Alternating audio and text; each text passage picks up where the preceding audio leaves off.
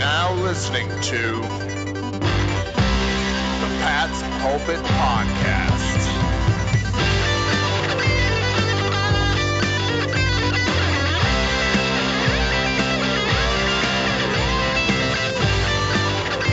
All right.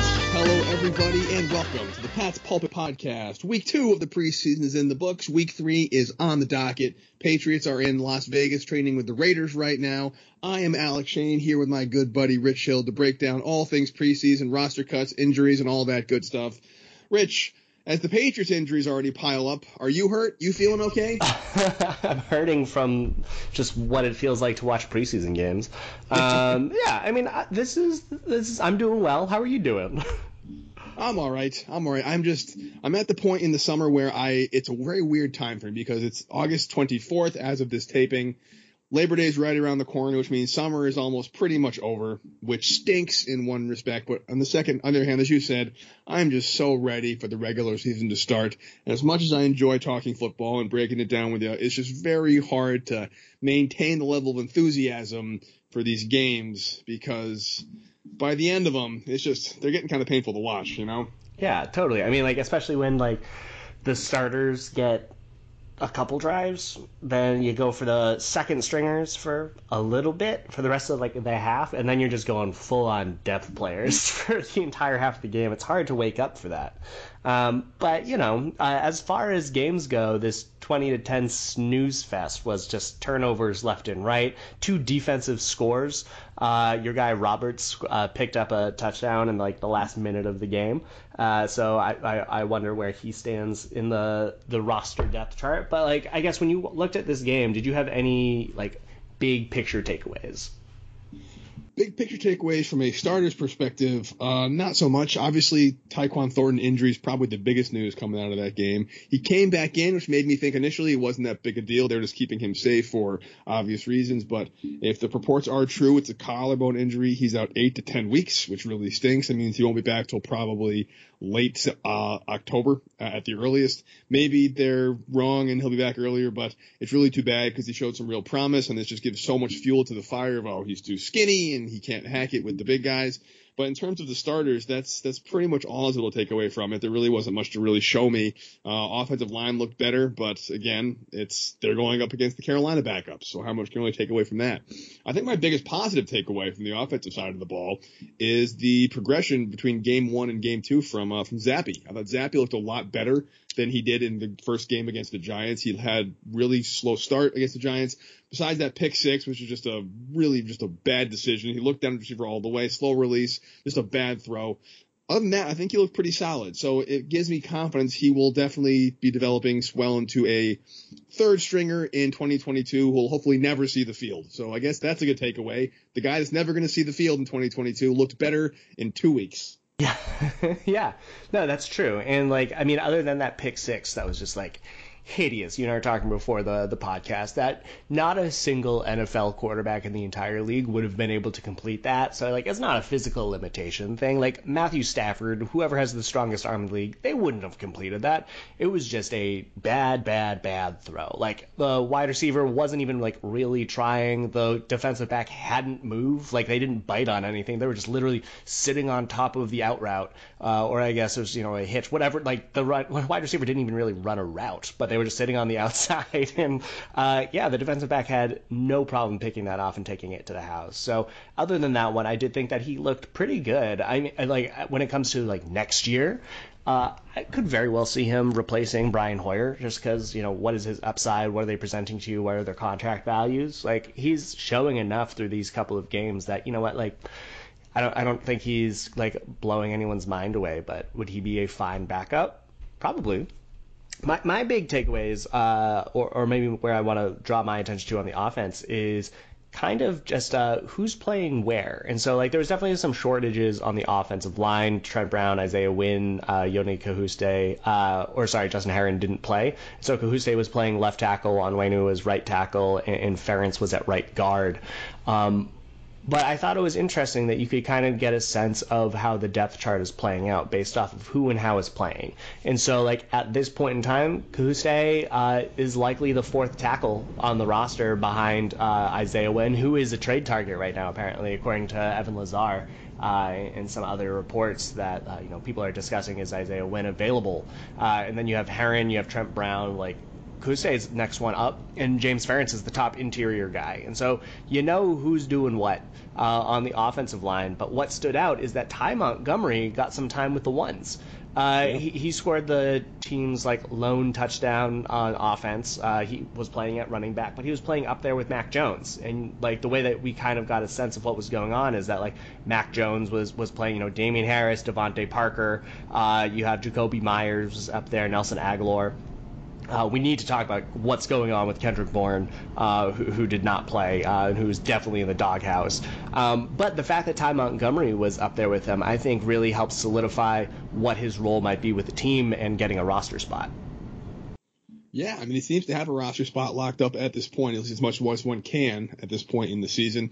If he makes the team, I think it'll be as a running back because that's probably with a little more room. You don't want to keep seven or eight receivers, which actually is a good segue, Rich, is talking about Kendrick Bourne. We're talking about Tyquan Thornton's injury, which I think he's a very prime candidate for the short term IR. Can't see why that won't happen and that maybe frees up a spot. Again, I don't think Kendrick Bourne's in any trouble of losing his job or anything like that, but there's going to be some some room on the roster now at the receiver position that maybe there wasn't a couple weeks ago, especially with Kristian Wilkerson possibly concussed and who knows what his injury status is.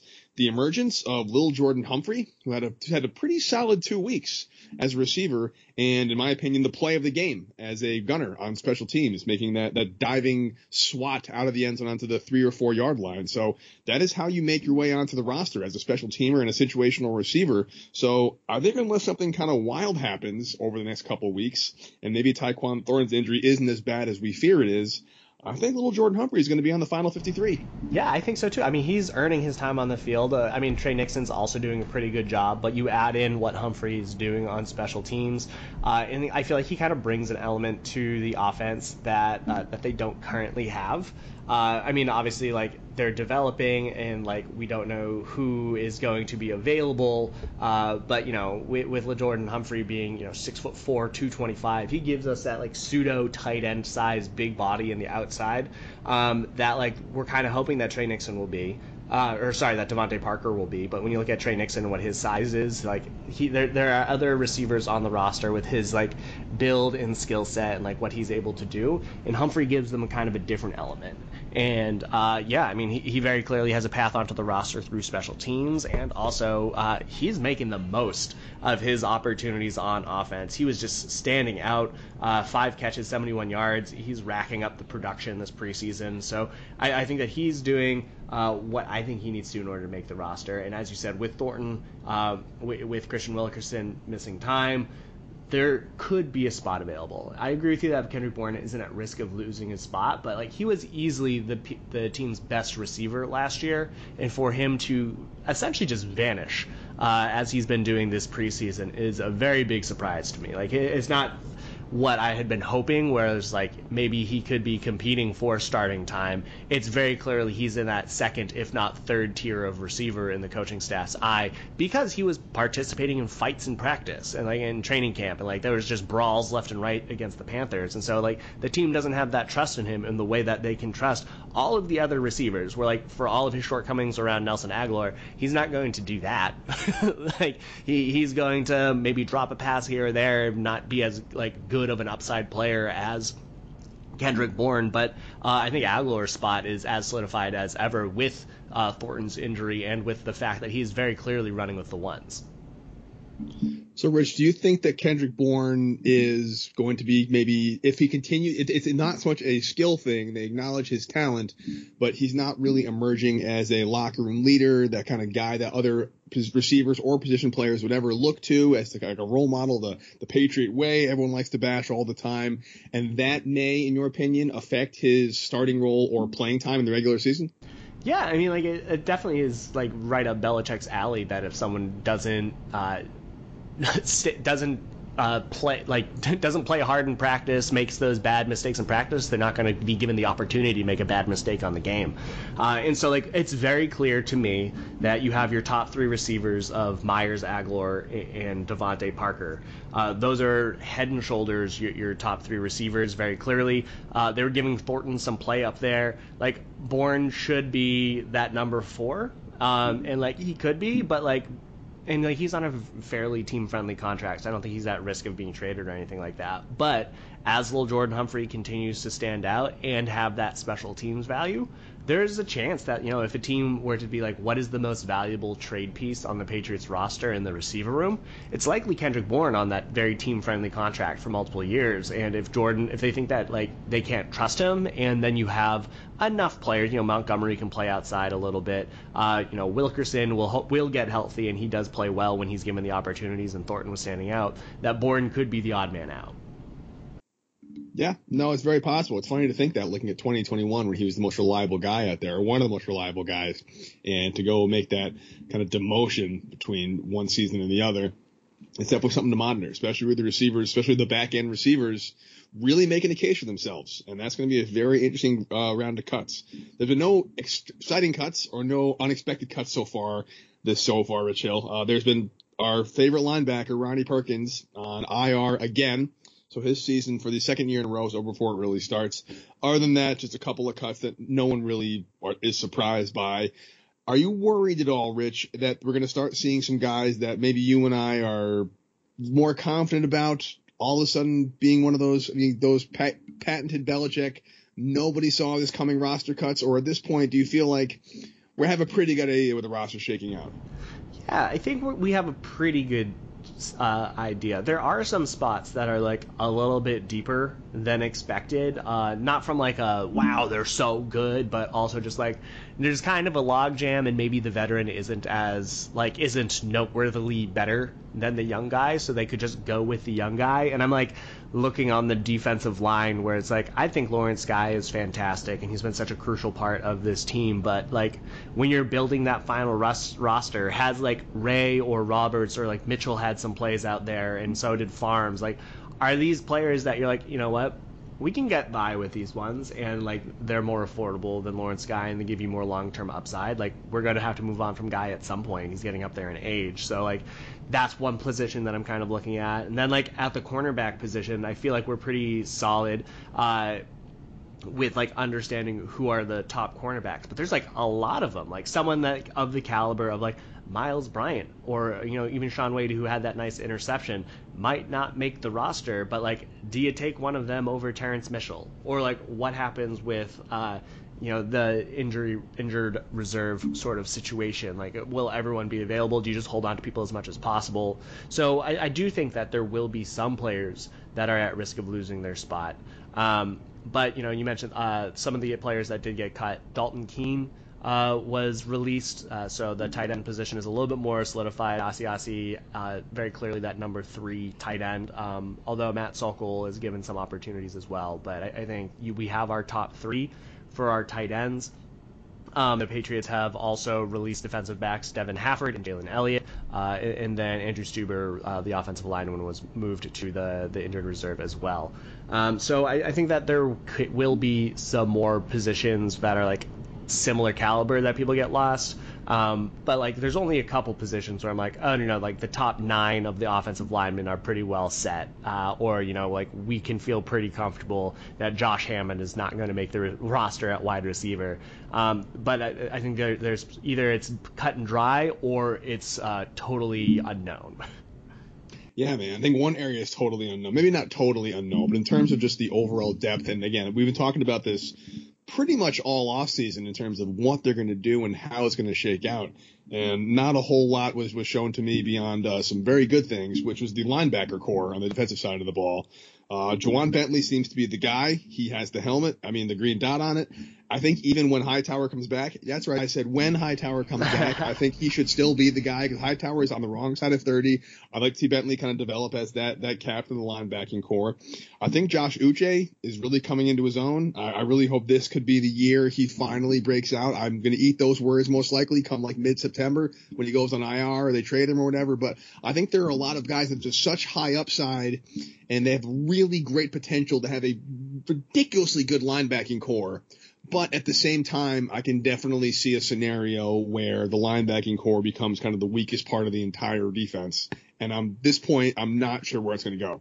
Yeah, totally agreed. I mean, like we, we also kind of get a sense of who are the top guys at that position, and like honestly, when I was watching them, am I feel like they're going to be fine. Uh, you like, especially with like how the Patriots play their defense. You know, Adrian Phillips is essentially going to be a linebacker for them, uh, and then uh, Peppers is another guy that like will get a lot of play at that linebacker safety spot. So like, we're only looking for six players to be on the defensive front, and you have pretty good quality of depth. Like obviously Barmore uh, and Godchaux are locks at that defensive line spot, but we were talking like there's some pretty quality depth at that other defensive tackle, defensive end spot. You know, put on Lawrence Guy. I think that he deserves to be a starter. He's good, but like you have Pharms, you have Mitchell, uh, you, you, know, add in Wise there on the edge as well. But then, like, you only really need three linebackers, and I'm including Judon in this, even though he's an edge guy.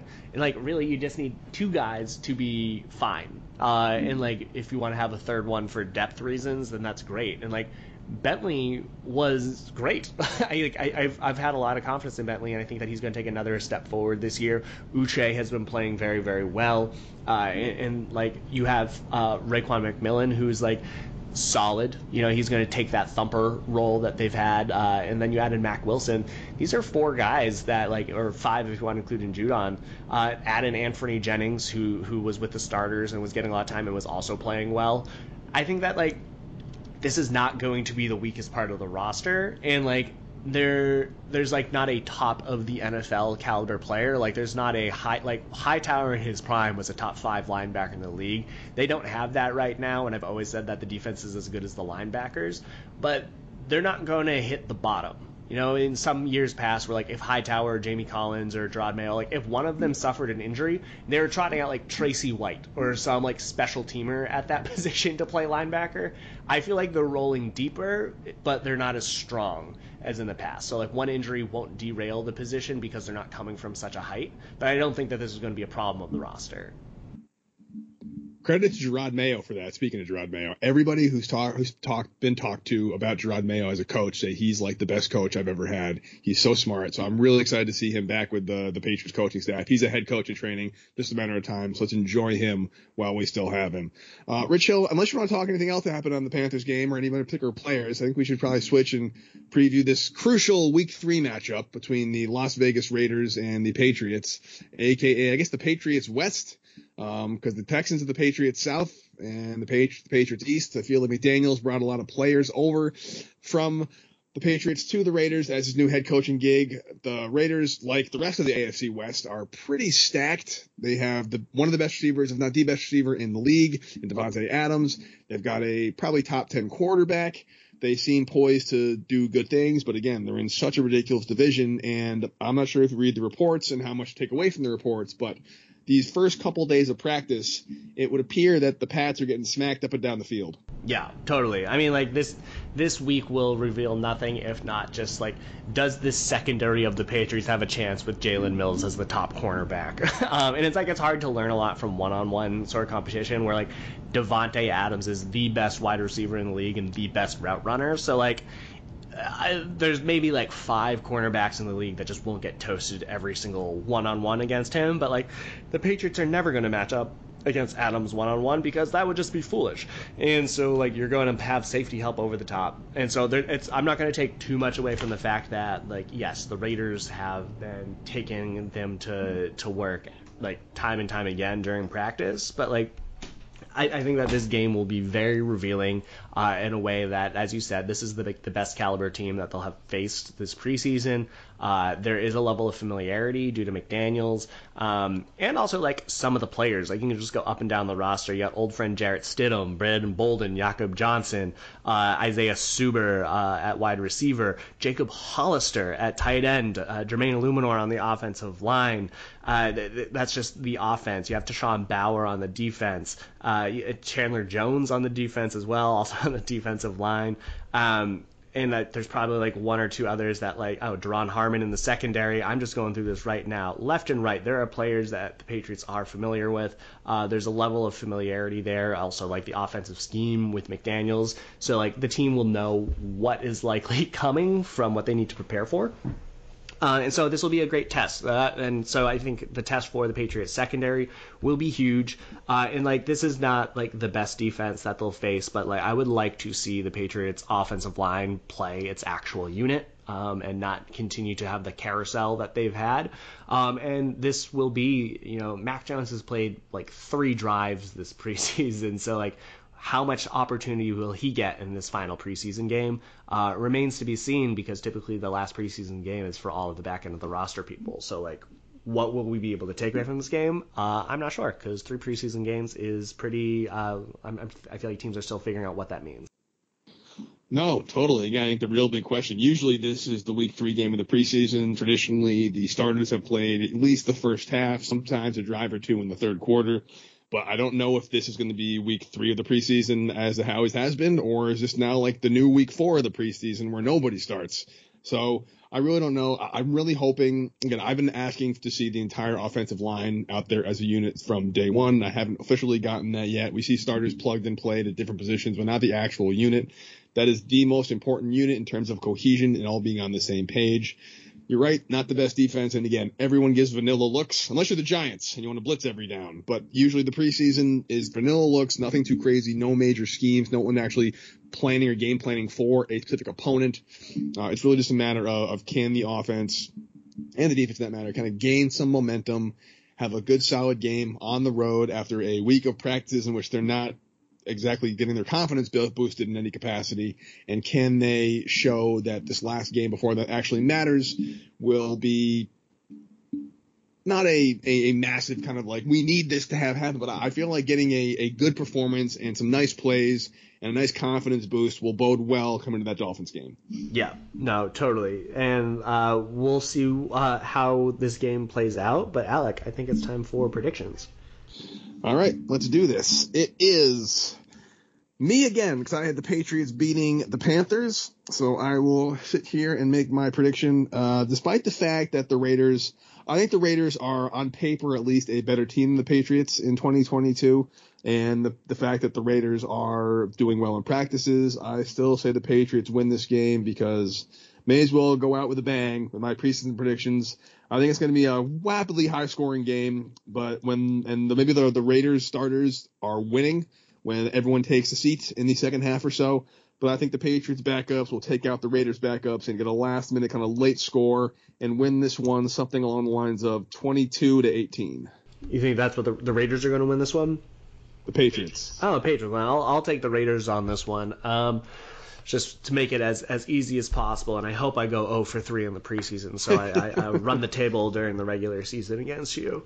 Um, so yeah, I mean, like I, I think that uh, you know maybe we'll see a little bit of Zappy out there. He'll, he'll do some things that are pretty good. But you know, I, I, this is a, a, big revenge game for the Raiders. It's you're, you're really underselling that, and uh, you know, Jarrett Stidham's going to show that the Patriots made a mistake going with this guy named uh, McCorkle Jones instead of Jarrett Stidham, uh, and so Stidham will will throw a, a swing pass to Brandon Bolden, uh, who will, who will lateral it to Isaiah Zuber uh, for a game-winning score in the in the, the fourth quarter. Uh, and I think the Raiders are going to take this one something like 106 to to 93. 106 to 93. Records being set left and right here, Rich. Wow. Hey, as long as Jarrett Stidham doesn't do like a keeper option for 92 yards and fake out the entire Patriots defensive line the way he did against, I think it was the Giants a couple preseasons ago, where like half the guys got fired after that game. I'll be happy with it. Obviously, that's a joke of a pick, Rich, but that's all right. It's a joke of a joke of a preseason, so it doesn't really matter. I've got it locked in, so I like my chances in this one. Although I technically, if the Raiders win, you get the nod no matter what. So these scores are kind of Yeah, I know I forgot Jakob Johnson's going to get that that game winning block there, but yeah, we'll we'll watch how, how this plays out. Um, I'm excited for the regular season to actually be here. Uh, yeah. Game Patriots Raiders Friday night, August 26th, 8:15 p.m. Eastern time. Uh, Alec, until next time, you have a good one. You too, buddy. See you.